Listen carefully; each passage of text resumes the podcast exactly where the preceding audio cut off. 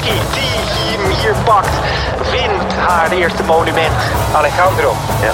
Uh, tweede worden. Groot respect over deze man dat hij, hier, uh, dat hij tweede wordt.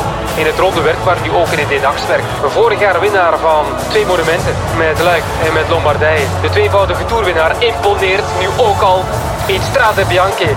Dit is Kop over Kop. Met de start van het Waalse, Nederlandse en Italiaanse wielerseizoen zijn we nu echt helemaal los. Maar zijn we los of zitten we misschien wel in de greep van twee ploegen die het hele seizoen gaan domineren? UAE en Jumbo-Visma maken zich op voor een seizoen vol met champagne. Genieten doen we wel, want het was weer een weekend om van te smullen.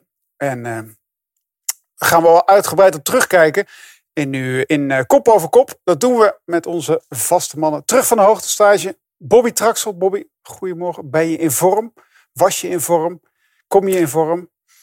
Ja, dat is altijd weer de vraag. Hè. Ik was op een uh, Jeroen van Bellegem hoogtestage. Dus dan is het altijd weer acclimatiseren. Maar uh, nou, de weersomstandigheden zijn hier in, uh, in Nederland goed. De wind waait lekker, dus ik ben er klaar voor. En de man die altijd piekt op het goede moment, Jeroen van Bellegem. Goedemorgen. goedemorgen Jan. Ja, het is goedemorgen voor ons inderdaad, maandag.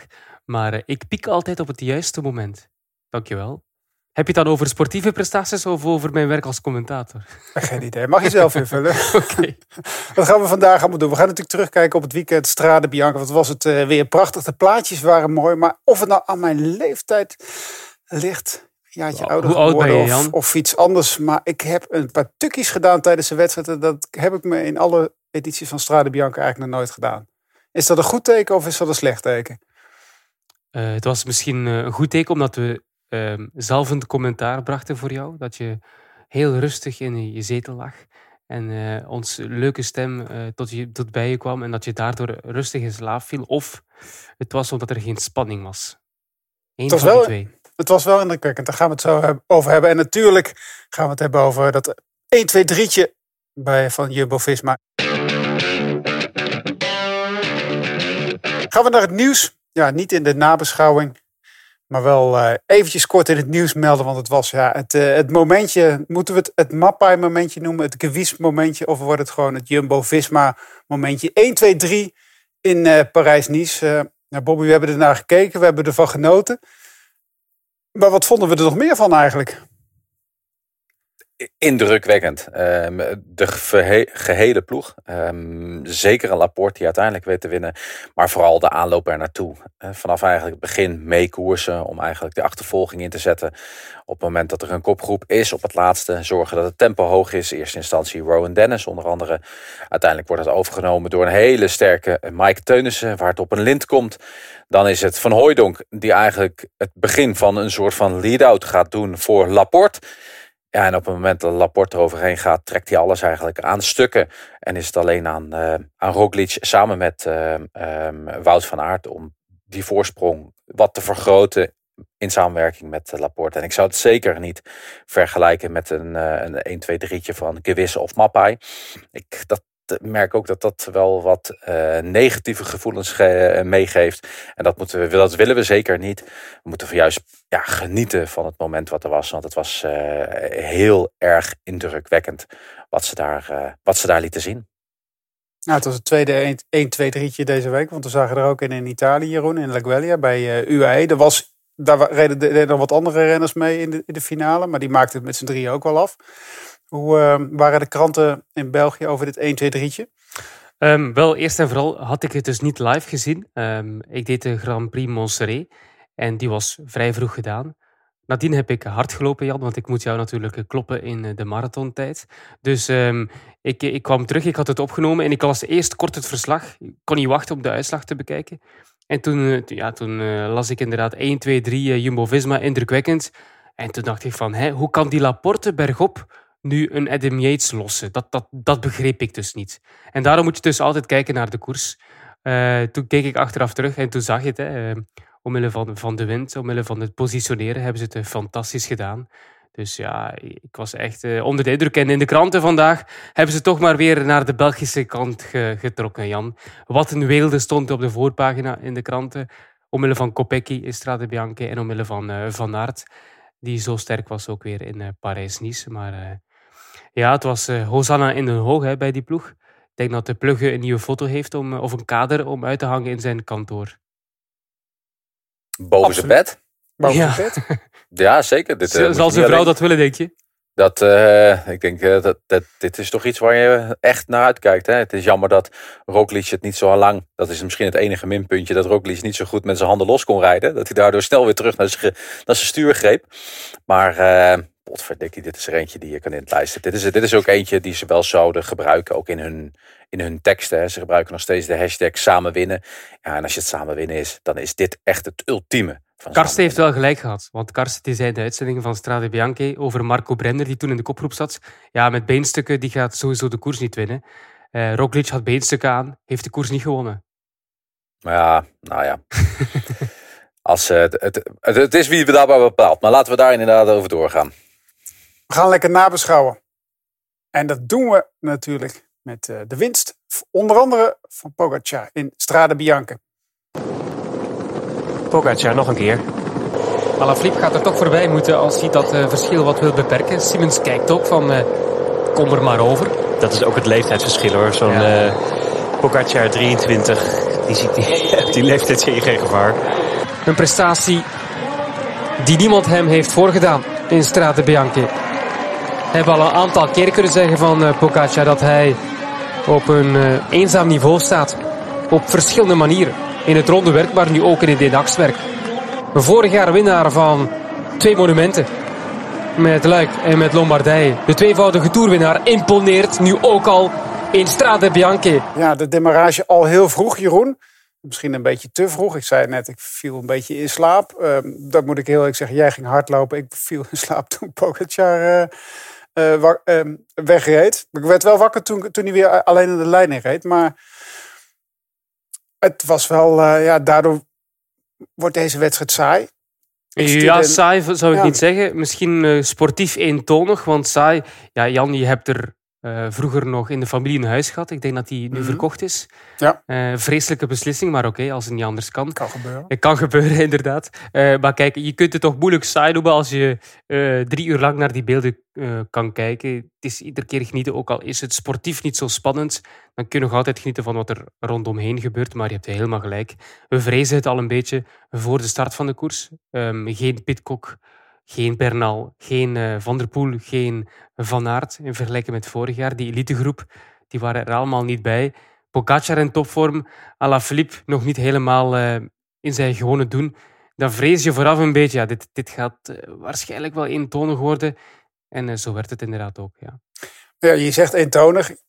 Ik viel dus in slaap. Jij zegt eentonig. Eh, ik stuurde een collega in Italië die ter plekke was een berichtje. Die zei: Het is fantastisch. Ik bedoel, zo kan, het, zo kan je het ook bekijken. Wat hij liet zien was natuurlijk eh, fantastisch. Hè? Eh, het was misschien niet heel slim, had je dat tien jaar geleden gezegd. Maar Bobby, wat we hier hebben gezien. Ja, goed. Ik vind de term buitenaards vind ik altijd een beetje eng.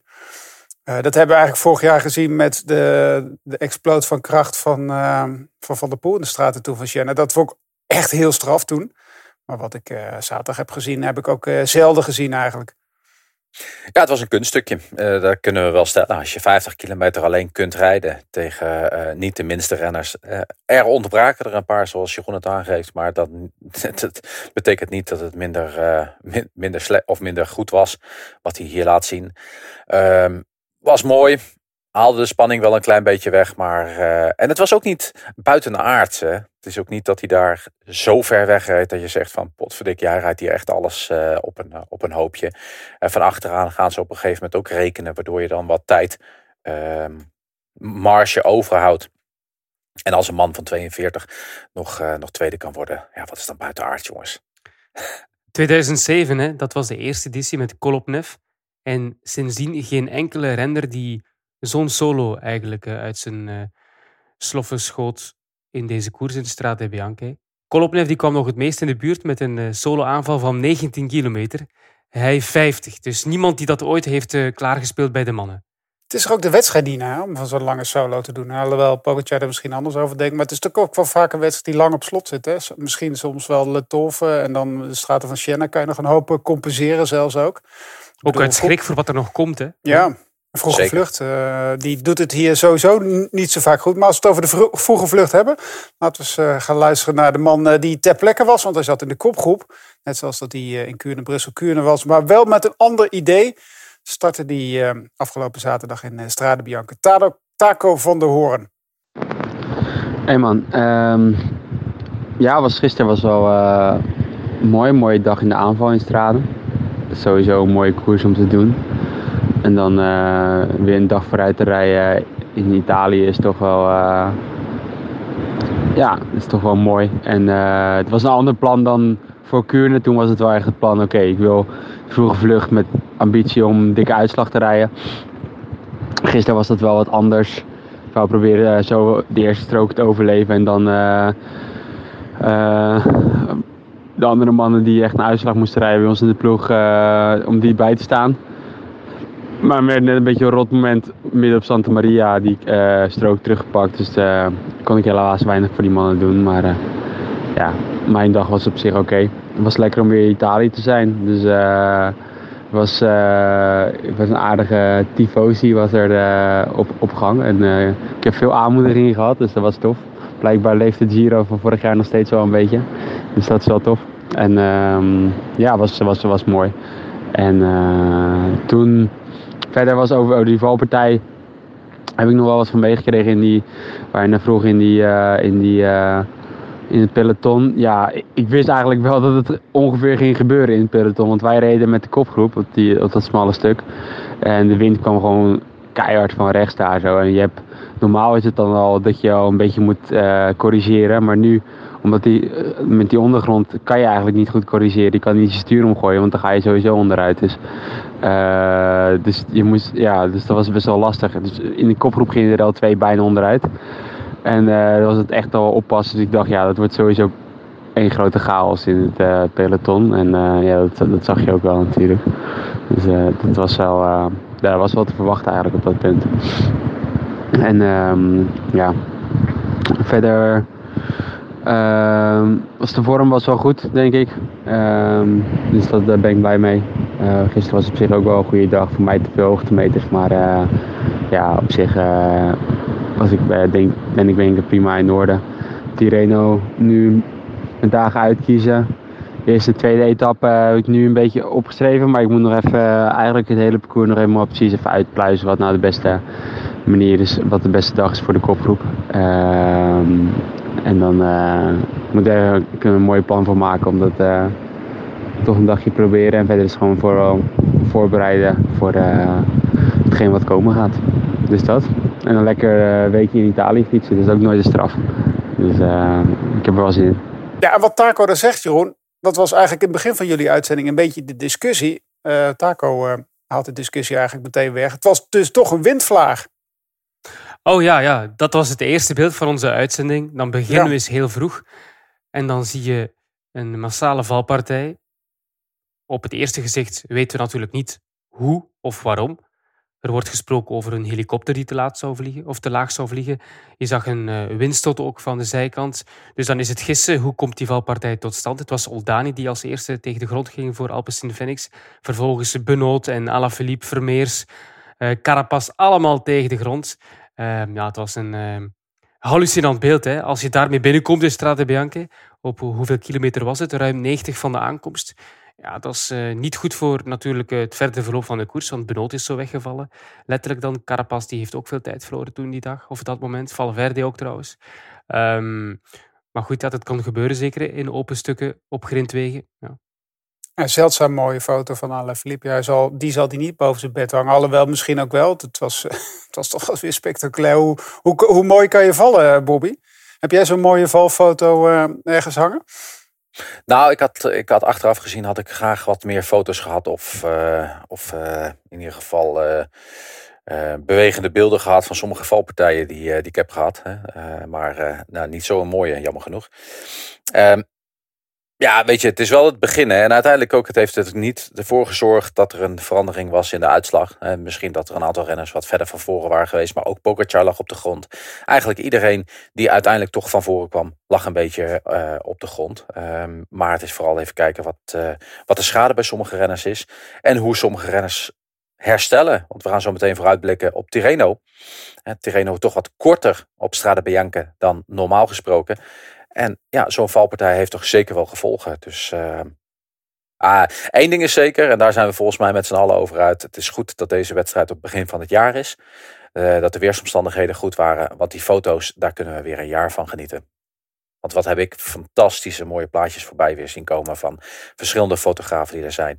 En ik denk dat elke renner waar die op de foto staat, die gaat uitprinten en hoog boven zijn bed gaat hangen.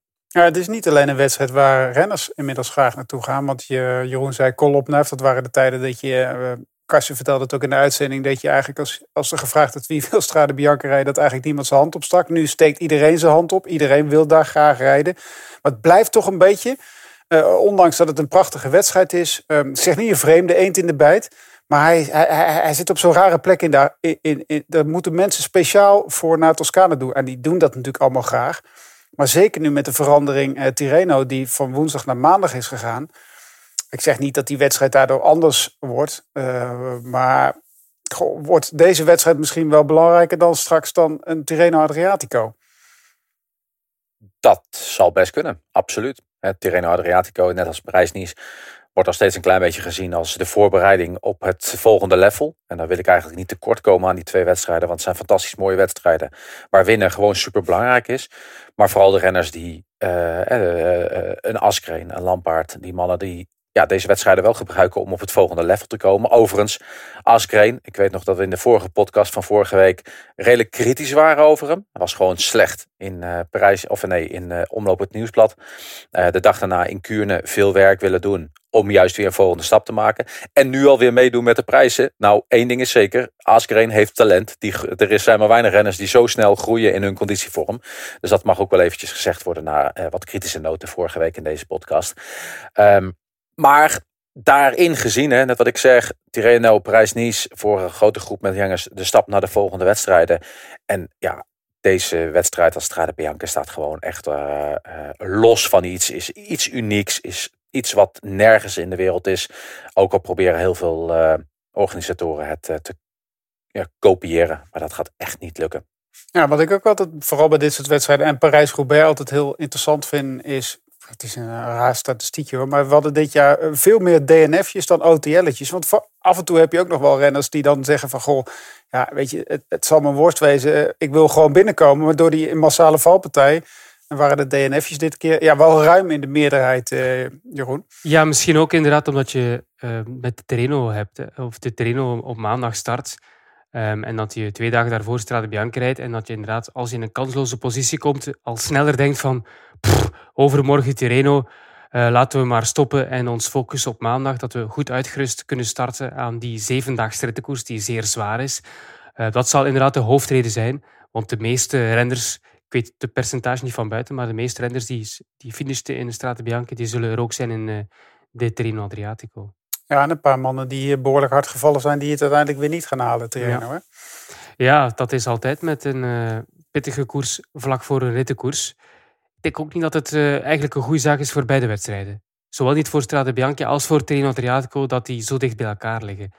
Ja, Pogacar die wint al zaterdag en die moet vandaag alweer op maandag die tijdrit afwerken. Oké, okay, het is maar een tijdrit, maar je gaat me niet vertellen dat hij na deze zeven dagen toch niet even moet bekomen. Na zo'n na zo'n Misschien goed, joh. Lastige week. Anders, uh, anders rijdt Pogacar misschien in die tijdrit alweer weg. Dat uh, ja. de, de Tirreno vanaf de eerste dag al niet meer uh, leuk ja. is.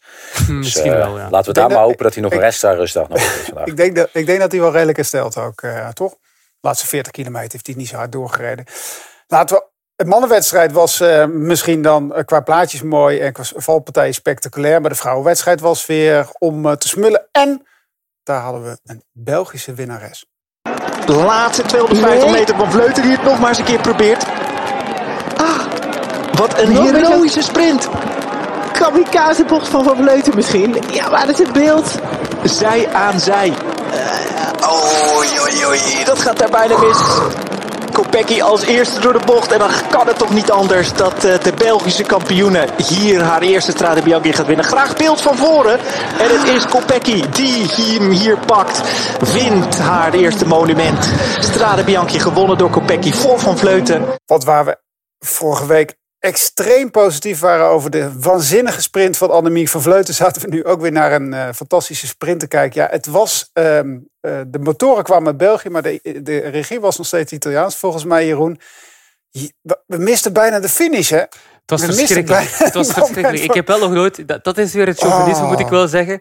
Um, we gaan eerlijk zijn, uh, als, als Belgen hebben de afgelopen jaren niet altijd echt veel kunnen lachen als we kijken naar de vrouwenwedstrijden. Met uitzondering van Kopecky en Doorn met momenten.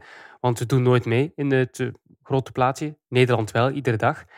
En dan uh, heb je toch ook altijd minder interesse. Dat is nu eenmaal zo. In alle sporten geldt dat hetzelfde. Als je eigen land het minder doet, dan ga je er minder naar kijken. Dat, dat zie je bij de kijkcijfers in alle landen.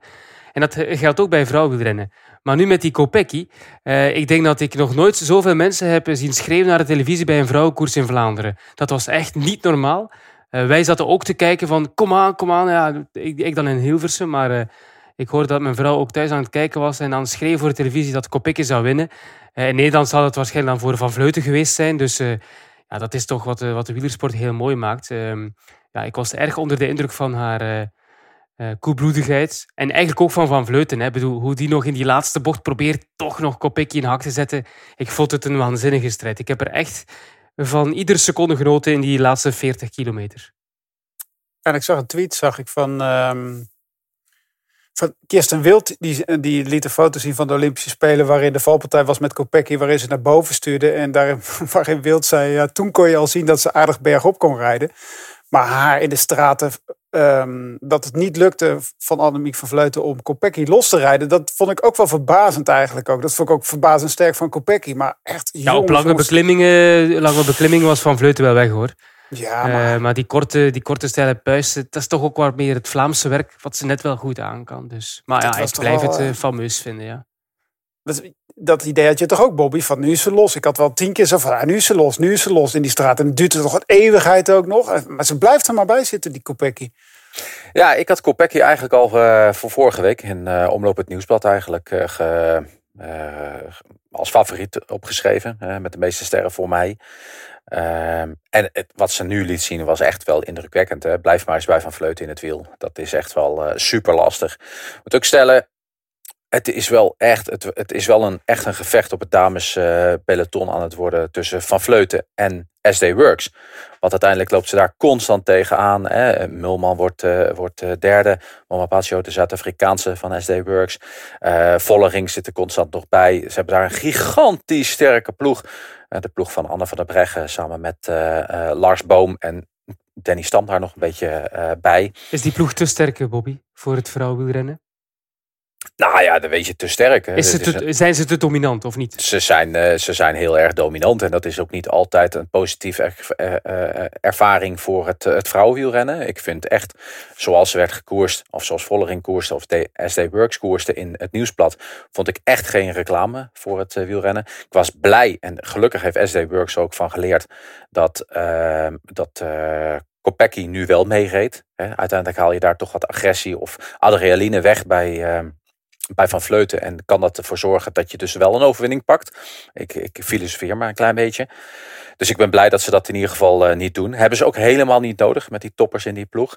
Maar SD Works is wel verreweg, verreweg de beste ploeg in dit, uh, dit verhaal. En dat zet de koers ook wel eens op slot. Dat is dan wel weer jammer. Maar Van maar Vleuten... mooi waren die laatste bochten, joh. Ah, prachtig. Ja, vrouw tegen vrouw. Echt. Dit, ja. Oh, fantastisch. En dit zie je bijna nooit in het, uh, in het uh, wegwielrennen. In het veldrijden bij vrouwen zie je dit gewoon elke week. Vrouwen met uh, nou, gewoon echt vol met de messen scherp geslepen. Daar die bochten doorgaan. Zij aan zij elkaar uitremmen. Elkaar uitsturen. Dus elleboog tegen elleboog. Fantastisch. Misschien heeft het daar wel geleerd, Kopecky. Dat zou kunnen. Ze heeft dus uh, echt onder leiding uh, van Erik van der Boom bij, uh, bij Liv... heeft ze eigenlijk toch de overstap gemaakt ook naar het cyclocross. maar haalt ze ook wel wat ervaring uit. En dat is ook wel goed om te zien. Dus misschien wel, ja. En de kranten staan dus vol van Jeroen, België, Kopecky. Dat is net het uitzonderlijke van deze zaak. Um, de Belgische krant, ik zei het vorige week nog... Hè, schrijven nooit over vrouwenwielrennen. Heel kort een um, halve pagina als het, als het even meezit, maar voor het overige echt niets, niets, niets. En vandaag openen ze met wat een weelde van Aert en Kopecky op de voorpagina. Dus ja, dat zegt genoeg. Hè. Er moet gewonnen worden en dan worden ze opgepikt. En dat is alleen maar goed voor het Belgische vrouwenrennen. Maar vorige week zag ik ook wel wat, uh, wat, uh, wat uh, in, de, in de Belgische media over het dameswielrennen. Oh? Misschien is dat het volgende puntje. Iets over uh, toys en easy. Ah, oké. Okay. Ja, daar kunnen we het ook nog even over hebben inderdaad. Want ehm, we hadden natuurlijk nog meer wedstrijden dit weekend. Ook mooie wedstrijden. De thuiswedstrijd van Jeroen van Bellegem. De grote prijs Montserrat. In, uh, met de finish in Roeselaar, winst van Arno de Lieder is hij dan weer, hè, onze Waalse vriend. En de Elstede race, ja, daar zijn we natuurlijk als Nederlander heel trots op. Een prachtige windwedstrijd in uh, Bobby Traxel gebied. Met de winst van uh, Elmar Reiners. Maar daar is hij dan toch, ja, je kan er niet omheen. Het was de wedstrijd van de week. We hebben hem speciaal uitgekozen. De Easy Toys Bloeizone Friesland Tour. En als prachtige Friesland. Wat is er bij jou blijven hangen? Het was een, ja, een speelse koers. Kan ik het zo omschrijven, Bobby? Het was een, uh, het was een, uh, een, een, leuke koers, een speelse. Wat is speelse koers? Zeg je dat nou echt, jongens? Echt heerlijk. Wat is er voor jou blijven hangen? Klinkt, ja, nou ja, goed. Laat maar gaan. Ja, inderdaad. Nee, maar uiteindelijk, je zegt het, het ja, het is uiteindelijk wel zo dat uiteindelijk ging het maar over één ding. En dat was eigenlijk de, de, de, de tweet of het social media bericht in ieder geval. Ik weet dan niet meer of het Twitter was of Instagram. we hebben tegenwoordig zoveel verschillende zaken op dat, op dat social media. Maar in ieder geval het uh, social media bericht van uh, van Dijk. Die de tijdrit won. Overigens net voor Rianne Marcus. Wat ook een hele knappe prestatie was. Maar die kreeg dus van de hoofdsponsor Easy Toys een ehm, goodie bag, of hoe moet je dat zeggen, prijsuitreiking, uh, zulke soort dingen. En dat tweeten ze. En dat was natuurlijk in ja, producten die Easy Toys op dit moment uh, verkoopt, schijnbaar. Ik weet zelfs niet of het de beste verkochte producten waren of niet, maar dat heb ik ook niet uitgezocht. Maar dat ging nog wel heel erg de ronde. De Elle Dijk zei er zelfs ook van, van ik heb nog nooit zoveel uh, likes of uh, repost gehad op mijn uh, social media bericht. Dus dat maakte wel heel erg veel indruk. En dat was ook eigenlijk ja, waar deze wedstrijd zijn naam heeft uh, voorgeschreven. Ik, interessant, vond ik het. Ja, zeker interessant. Ja, Jeroen, misschien, jij bent ook een beetje een voetballiefhebber. We hebben in Nederland hebben de voetbalclub Emmen. Die is ook gesponsord door Easy Toys. Dat is de club van Karsten Kroon. En daar had de, de, de opening hè, waar je het stadion binnenkomt, was in de vorm van een... Nou ja, maar gaan we even verder. Toch? Ik wil het nu wel weten, Herfst. Je, weet, je moet het even opzoeken op internet, inderdaad. Nee, maar ze, doet echt soms super goede acties. Hè? Ik geloof ook met was het de WK voetbal of in ieder geval was Heb je aandelen? Je oh, nee, met verschillende keren verbeld. Met de Formule, met de Formule 1 uh, hadden ze echt zo'n echt zo'n super gooien, uh, de Tarzan bocht of zo. En daar hadden ze echt een goede quote van gemaakt met de Tarzan. En nou, dat vond ik echt super goed. Echt, ze zijn echt super slim dat ze dit doen. Ze doen waarschijnlijk met een heel klein budget doen ze super uh, mooie, mooie zaken. En al die onrust erover vond ik eigenlijk eerlijk gezegd wel een beetje, ja, dit, was, dit was het beeldje, Ron. Als je even ik, ik, ik, heb het net gezien. Ik heb het net gezien. Uh, ik zou uh, een abonnement kopen in Emmen, denk ik. Ja. Ja, ze spelen, nu wel, uh, ze, ze, spelen nu wel, ze spelen nu wel een niveautje lager. Dat is, uh, okay. Dat is jammer voor, voor Emmen. Maar goed, misschien komen ze terug. Ik begrijp waarom het de club is van uh, Karsten Kroon. Ja. Ja, ja, maar waarom, dus... waarom eigenlijk zoveel onrust erover, jongens? Weet je, het is als zo'n partij dit soort sponsoringen kan doen, dan betekent het toch dat het gigantisch goed verkocht wordt. En het is ook ja. gewoon, ja. We zitten in aparte tijden, uh, En we hebben het er ook weer een paar minuten over, toch? Dus dat is ook wel, wel weer lekker voor. Uh... Ik, heb, ik had het gevoel dat we met z'n allen weer preuts aan het worden waren. Preuts aan het worden? Toch al tien jaar? Nou ja, als je, als, als je inderdaad zo op reageert, ik, uh, ik niet. Ik denk dat dit gewoon een heel normaal ja. normaal bedrijf is. Ik vind het ook echt, uh, nou ja, oké. Okay. Door. We gaan verder, we, Jan. Dit laten we het hebben. En over ongelooflijk gesproken, er komt er nog eentje aan. 41 jaar, Alejandro. Ja. Gaat tweede worden. Groot respect over deze man, dat hij hier uh, dat hij tweede wordt. Dat nemen we niet van aan, dat hij tweede gaat worden, Valverde. Ja, vermoeden we. Tweede plaats voor Valverde en of hij er blij mee is. Zijn derde podiumplek in uh, Strade Bianche. Laten we eens iets hebben over de man die natuurlijk absoluut niet preuts is. Die de, de, de vrouwen van zich af moet slaan. Die de beste wielrenner ooit even ter wereld was als wereldkampioen. Uh, hij heeft nog geen Olympische titel gepakt. Maar de man die afscheid gaat nemen. We gaan het er uh, de komende weken vaak over hebben. Want dan was hij dan toch weer, ja Bobby zei het al, als 42-jarige tweede worden in, alle, in Strade Bianca. Wat was dan het niveau? Maar goed, het niveau van Alejandro Valverde. Ja, als hij het baardje eraf scheert, dat denk ik, en uh, een beetje haarimplant laat doen, dan ziet hij er weer uit als een Spaanse 20-jarige god, want hij is nog steeds supergoed. Wat we er ook van vinden, wat, je er ook, wat hij in het verleden ook allemaal gedaan heeft, Alejandro Valverde is toch wel een sieraad van de sport, toch? Hij is 41, hè, Jan. Niet overdrijven. Hij wordt 42 in april. Dus bijna 42. Eh, ja, ik heb er ook wel van genoten in Strade Bianche. Ik vind het wel jammer, misschien hebben jullie het beter kunnen zien, maar ik dus niet op, op uh, mijn scherm als ik commentaar aan het geven was. De twee, beste, de twee beste momenten van Valverde die waren op Le Tolfe, waar hij de sprong mm. maakte naar Asgreen. En ook waar hij dus Asgreen achterliet uh, in de straten van Siena. Maar die twee demarages, die twee versnellingen, heb ik niet gezien. Nee. Dus dat is wel spijtig. Ja, nee, ja. Maar in één keer was hij er toch wel, toch? Ja, dus die Walse ja. pijl. Uh, als hij daar ook zo'n nou, versnelling nou, nou, kan zetten. En uh, alle flip is nogal... Ja, die, die, heeft nog wel wat tijd natuurlijk. Maar toch, ik hoorde dat hij de uh, Waalse pijl helemaal niet gaat rijden dit jaar. Zelfs. Dat vond oh. ik wel uh, verrassend. Dat, ja? Van wie heb je dat gehoord? van zijn vrouw? Of, nee, dat, nee, dat, dat hoorde ik ergens bij een oh, Belgisch, Belgisch praatprogramma. Dat over wielrennen ging, maar... Misschien dat, okay. het, over, misschien dat het over de Brabantse pijl... Dat kan ik niet geloven. Of de Waalse pijl of ja. uh, van de Emmense pijl. Maar ja, mooi toch? We gaan er de komende weken nog over, um, verder over door. Over mooie Valverde momenten. Heb jij een mooi Valverde moment, Bobby? Want jij hebt ook nog met hem gekoerst, hè? Ik heb zeker met hem gekoerst. Hij is een jaar uh, ouder dan mij. Dus wij hebben vanaf de jeugd eigenlijk al met uh, deze man... Uh... Eén jaar. en jij bent al tien jaar gestopt. Ja, ja, nee, echt waar. Bijna, bijna wel inderdaad. Ik had, uh, ik had gewoon meegekund. Dus uh, ja, de, onklopbare, hè, zoals hij genoemd werd. En ik, ik vind het altijd vervelend hè, als, ik, als wij zeggen van uh, ik, vind, van, ik vind Valverde een fantastische renner en uh, super mooi hoe hij het doet. Dan krijg je daar altijd zo'n beetje een, een, een, een groep met mensen overheen die dan heel erg negatief zijn over Valverde. Ja, sorry. Uh, ik vind dat hij nog steeds heel veel mooie koersen maakt. Dat hij koerst met zijn hart. Anders kun je het zeker niet zo lang volhouden zoals hij wat doet. Want het is een heel echt vol overgave moet je dit doen. En ik vind het gewoon een, uh, een mooie coureur. En uh, nou, dat, uh, dat, durf ik ook te uiten. Maar, je kunt het allebei doen. Hè? Je kunt zeggen dat het een topcoureur is. En dat het spijtig is dat hij nooit over zijn verleden heeft willen praten ook. Want dat blijft een smet. Hè? Hij heeft het nooit willen communiceren ook. Hij is geschorst geweest, maar hij wil nooit zeggen... Hij wil nooit praten over die schorsing. Wat toch jammer is.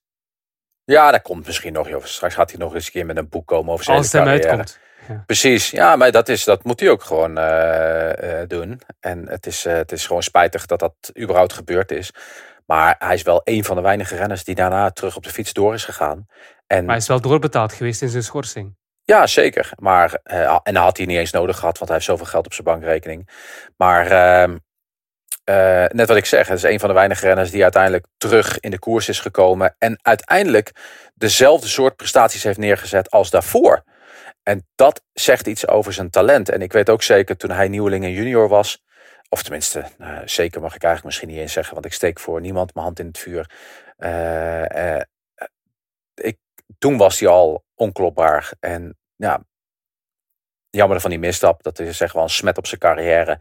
Maar op een hele mooie carrière gaan we de komende weken nog op uh, terugblikken hoor, op zijn mooie carrière. En ook met verhalen van renners. De verder momentjes komen absoluut nog wel voorbij. Zet een streep onder Strade Bianca. Het was weer mooi. Het was weer genieten. Dan gaan we voorbeschouwen. Hoop wielrennen natuurlijk. Parijs-Nice is al bezig. Tirreno is al begonnen. Je kunt eh, die wedstrijden elke dag eh, zien hier rond de klok van twee onder andere. In het weekend zijn we er wat eerder bij na zaterdag. En zondag ook nog de ronde van Drenthe voor eh, mannen en voor vrouwen. Ook te zien hier op Eurosport en op Discovery+. Plus. Te beginnen eventjes met Parijs-Nice, de rit naar de zon. Bobby, we hebben natuurlijk nou het kort al eventjes over de 1, 2, 3 van Jumbo-Visma gehad. Maar wat gaan we nog meer? En kunnen we nog meer verwachten? Ja, een klein beetje een traditionele prijs Nice. We rijden naar de zon, althans. Dat is uh, het, uh, het, idee in ieder geval ervan. Uh, de weersomstandigheden zijn nu al goed, alleen wel erg fris. Er werd ook over geklaagd voor de eerste start, voor de eerste rit door bijvoorbeeld Roglic. waaiers, dat is iets wat je in de eerste dagen altijd kunt verwachten. Dat zagen we in etappe 1, dat zien we in etappe 2 en hopelijk ook nog even een, eh, een, dag of wat door. We hebben dan uiteindelijk halverwege de week hebben we eigenlijk een kentering. We hebben een tijdrit van 13,4 kilometer. En daarna gaan we naar het lastige gedeelte met natuurlijk, ja, zoals we altijd moeten finishen in, uh, in een etappe van Nice naar Nice en in die regio van Ootvaar, dat we daar mooi gaan koersen. Dus altijd fantastische koers om naar te kijken. Is het een lastige tijdrit of is het vlak? Het is een, uh, het is een tijdrit. Ja. maar ook niet super lastig. Hè? Het, is een, het, is, het is een wattage tijdrit. Dus het loopt een klein beetje op. Het is geen echte beklimming zit erin. Je zou kunnen zeggen het is Spaans vlak. Dus het loopt een beetje glooiend, uh, glooiend door.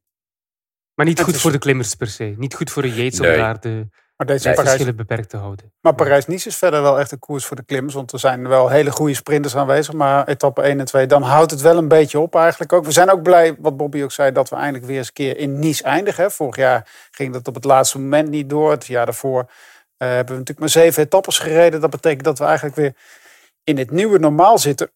Uh, maar wie gaat uh, Wout van Aert verslaan in Parijs-Nice? Jeroen, want ik zeg gewoon van die Wout van Aert gaat gewoon deze ronde winnen. Nee, hij wil dat ook niet. In, in maar die hij zin kan dat het hij, wel. Hij ja, misschien het wel. maar ja, dan gaat hij hetzelfde meemaken als vorig jaar toen hij in de Terreno ook diep ging voor het algemeen klassement. En toen niet goed genoeg was in Vlaanderen en Roubaix. Dus hij heeft nu al het WK-veldrijd laten schieten. Hij gaat Parijs-Nice enkele dagen uitkiezen en dan eh, niet voor het klassement gaan. Dat zou toch het verstandigste zijn om uh, richting die klassiekers te trekken. Niet zich helemaal uit elkaar rijden voor, voor Parijs-Nice. Er kan mogelijk één groot verschil zijn ten opzichte van uh, uh, Tirreno vorig jaar. En dat zijn de weersomstandigheden. Ik denk dat weersomstandigheden, zeker die we in Tirreno hadden in die rit van, van der Poel in Tirreno vorig jaar, die waren echt super extreem. En die opvolging en die aanslag op je lichaam, die is echt wel een stukje uh, onderschat, denk ik, door heel veel renners in die periode. Um, en dat kan in dit geval, op het moment dat het mooi weer is en dat de wedstrijd belooft wat hij doet, de koers naar de zon, daar kan een verschil zijn ten opzichte van die, uh, van die inspanning. En het ligt ook helemaal aan, aan hoe de gekoers gaat worden. Want mm. uh, mocht er uh, nou, toch over, na de tijdrit bijvoorbeeld de overgave zijn dat Roglic en Wout van Aert de twee allerbeste zijn in deze wedstrijd, dan kan het zomaar zijn dat hij toch wel aan blijft haken. Want ja, podium Parijs-Nice.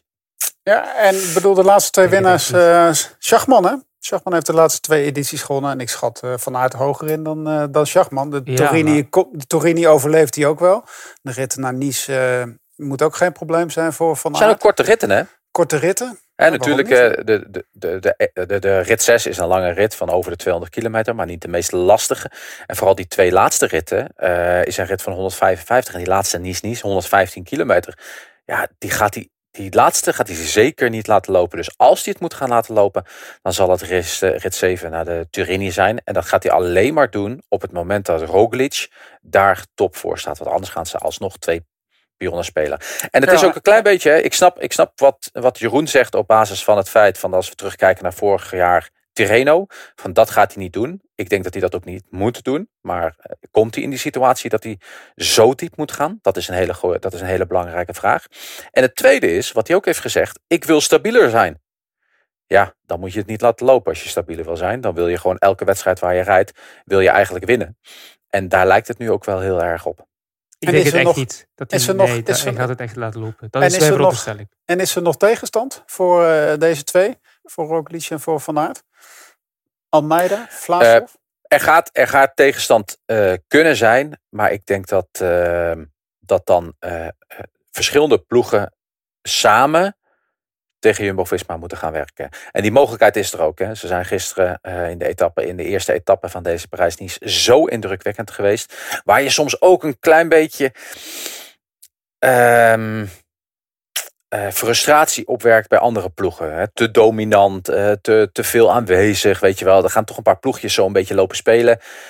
Ja, en die gaan misschien toch eens een keer tegen elkaar zeggen van... hé hey vriend, kom, we zullen ze toch samen eventjes eh, moeten optrekken... om Maar, eh, die mannen een lesje te leren. Jacobse Groene Wegen, daar keken we toch vooral naar uit. En dus nu hoor ik eigenlijk dat eh, er maar één sprinterskans is voor hen. Nou, ja, Of er eh, was, er niet. was er een op zondag natuurlijk. En verder Ja. zijn er niet zoveel kansen. Nee. Dat is dus de enige kans vandaag, maandag, dat ze kunnen sprinten tegen elkaar. Ja. Hadden ze beter voor de Terreno gekozen? Dan ze dus ja, ja, hoeveel kansen heb je daar? Drie. Ja. Drie Ja. zekere. Drie Ja. vlakken. Of ja, zeker. Het is ook weer afwachtend. Misschien is er wel een ploeg zoals Jumbo-Visma die het ook lastiger gaat maken op sommige momenten.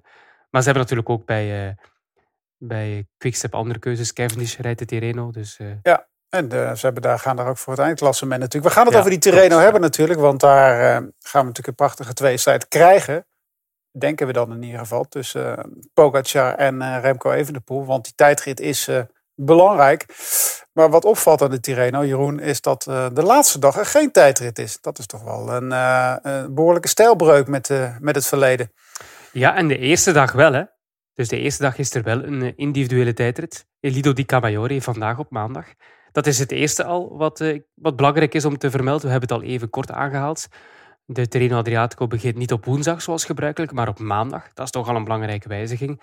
En dan heb je, zoals je zelf zegt, het gegeven dat we starten met een tijdrit. Afgelopen twee edities was dat met een etappe in lijn en daarvoor een ploegentijdrit. Het is de, ja, één keer gebeurd in de afgelopen tien jaar dat de Terreno Adriatico startte met een individuele opdracht tegen de klok. Dat is dus nu ook weer het geval. Dat zal al helemaal anders uh, um, een gegeven zijn in, in deze wedstrijd. En uh, ik vind het op zich ook wel, uh, wel leuk om het dus op een andere manier te doen in de Terreno. Ze hebben altijd de afgelopen jaren voor hetzelfde stramien gekozen.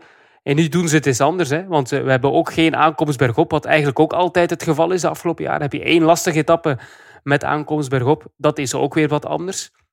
We hebben ook wel weer één bergetappe met de Carpegna-klim, die bekend is omwille van Marco Pantani. En uh, daar gaan ze twee keer over. Zeer zware beklimming. Dat is de voorlaatste dag op zaterdag. Um, 10% 6 kilometer lang, twee keer. Maar dus de top op 12 van de aankomst. Uh, dat is de voorlaatste dag. De laatste dag geen tijdrit in San Benedetto del Tronto. Hè, de eeuwige tijdrit op de laatste dag. Nee, het is een etappe in lijn voor het eerst in 12 jaar. En tussendoor heb je eerste twee etappes voor sprinters, waarvan de eerste ook niet gemakkelijk is. Een beetje vergelijkbaar met Parijs-Nice. En dan heb je etappe 4 lastig door de Apennijnen. Um, rit 5 aankomst in Fermo. La Tappa dei Muri. Hè. Ieder jaar opnieuw rit met steile puisten. Wel, daar gaan ze weer aankomen in Fermo, waar Sagan ooit, uh, als je dat nog herinnert, um, Pinot en de Roglic klopte. Je weet wel nog die um, lastige finale ook, waarbij tien klassementsrenners waren, plus Sagan. Dat was in die tijd waar Sagan nog uh, fantastisch koerste. Dus je hebt eigenlijk heel veel, heel veel mooie ritten.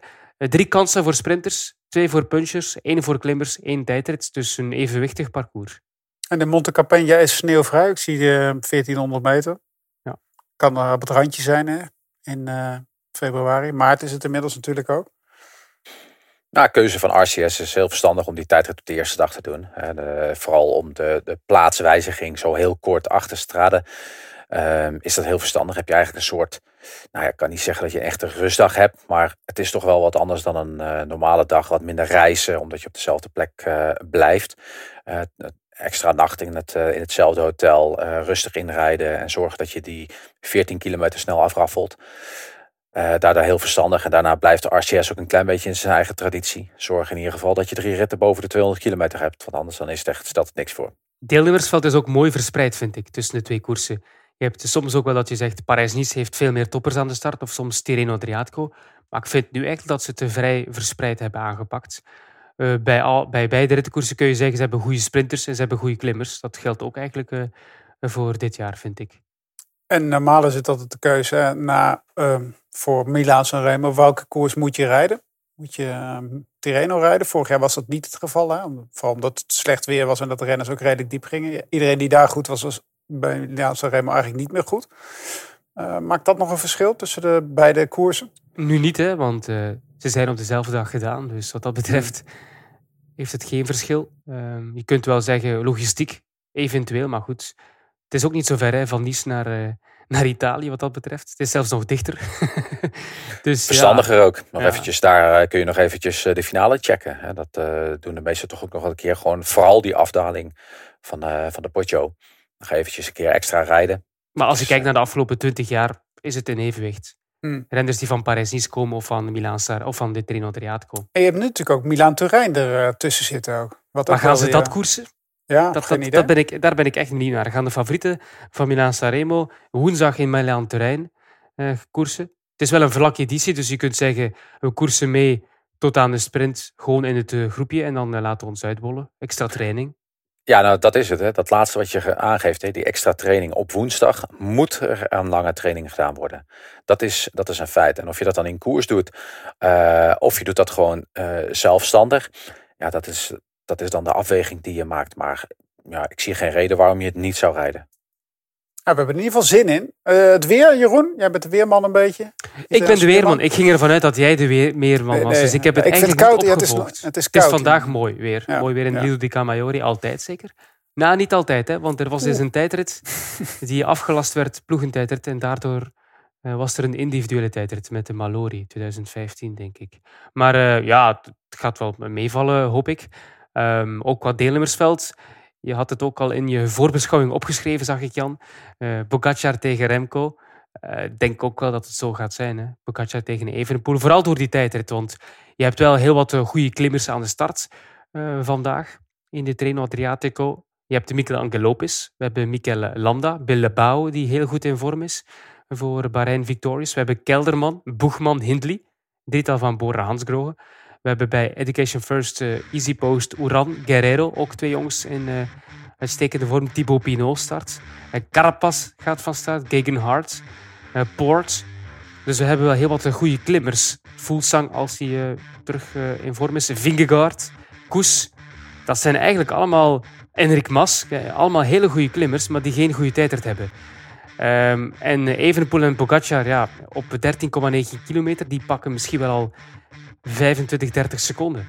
Dus probeer dat maar eens terug te pakken, terwijl er geen etappe is met aankomst bergop. En geen greffelstroken volgens mij. Eh, niet dat ik weet, nee. Is dit, eh, want we hebben het er wel vaker over gehad, hè, de grote koersen van, eh, van Remco ehm, en Bobby. Dit is, dit, is wel, dit is wel een grote test, dit. Hè? De Giro Dit was is een grote test, krachtmomentje. maar de Tirreno is... is- echt een test. Dit is een serieus krachtmoment. Ik kijk er echt naar uit om eh, te kijken wat eh, Remco gaat doen. Dus eh, ja, ik, eh, ik ben heel erg benieuwd. Ga je mij straks ook nog vragen trouwens in verband met prijs Nice naar het weer? Eh, nee, want het weer is, eh, dat heb je al gezegd, dat is goed volgens mij, toch? Waaiers. Ja, waaiers, waaiers. ja. Waaiers in ieder geval eh, in etappe 2. Maar eh, ze geven 7,4 mm regen en maximum 13 graden op de zondag Nice-Nice. Dus ik Dat zou wordt- zeggen, kies voor die Terreno, maar dat is nu Dat, te laat. dat wordt glijden. Dat wordt glijden. Blij dat ik glij. Nou, dan zijn we bij weer Easy Toys. Ongeveer. We gaan afsluiten. Oh, wat een We gaan afsluiten. Eh, kort bocht. Zo vroeg op maandag al, Jan. Dus eh ik bent zit er helemaal vorm. lekker in inderdaad. Ja. We Strappen de mouwen nog een keer op. We zijn klaar voor eh, Parijs-Nice.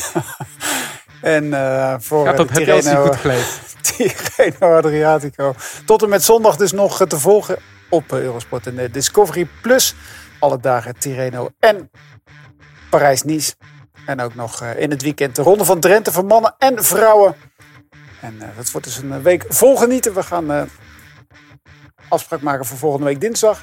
Dan gaan we het niet meer over Easy Toys hebben. Dan gaan we het niet meer over Strade Bianca hebben. Maar dan gaan we alweer uitkijken naar andere dingen. Tot volgende week.